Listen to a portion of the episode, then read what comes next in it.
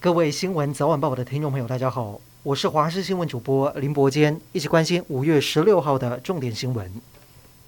美国南加州橘郡发生血腥枪击，一间位在拉古纳伍兹市的尔湾台湾基督长老教会，在周日下午正在为前任牧师举行午宴时，一名亚洲裔的男子突然闯入，接着把门锁上，开枪射杀。一名男子英勇夺枪，其他人也合力制服枪手，最终被警方逮捕。不幸的是，这起枪击事件仍造成一人死亡，五个人受伤。我国外交部证实，死伤者都是台湾侨胞。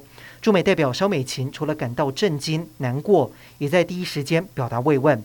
目前，当地警方还有联邦调查局已经展开调查，厘清犯案动机。今天国内新增六万一千六百九十七例的本土确诊，连续五天超过六万例。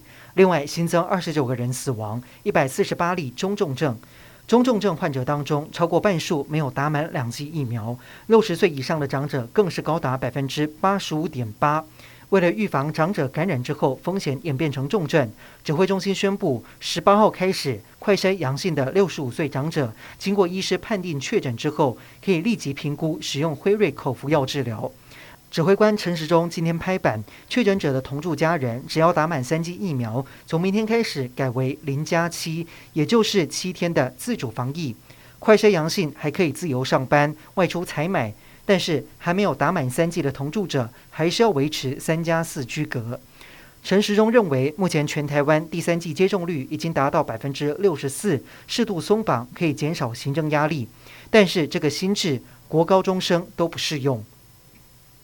今天晚间，三点五万份的莫沙东口服抗病毒药莫纳皮拉韦由长荣航空的班机从美国芝加哥顺利运抵桃园机场。指挥中心也在记者会中表示，这批口服药会尽快铺货，优先提供给长照机构和洗肾患者优先使用。一般民众在经过医师评估之后，如果需要，也能够取得药物。台湾总计跟默沙东药厂预定十万份的口服药，接下来会陆续到货，确保药物数量提供给民众使用。立法院将在五月二十四号进行监察院人事案。监察院副院长被提名人李鸿钧今天特别拜访立法院院长游锡堃以及各党团，寻求支持。国民党预计在二十五号的中常会上提名立委蒋万安出战台北市首都之战，蓝营先底牌，稳定军心，意图十分明显。年底县市长选战被视为总统大选的前哨战，特别是六都更是蓝绿的兵家必争之地。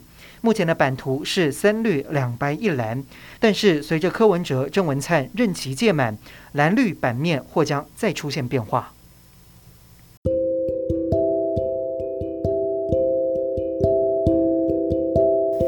以上就是这一节的新闻内容，感谢您的收听，我们再会。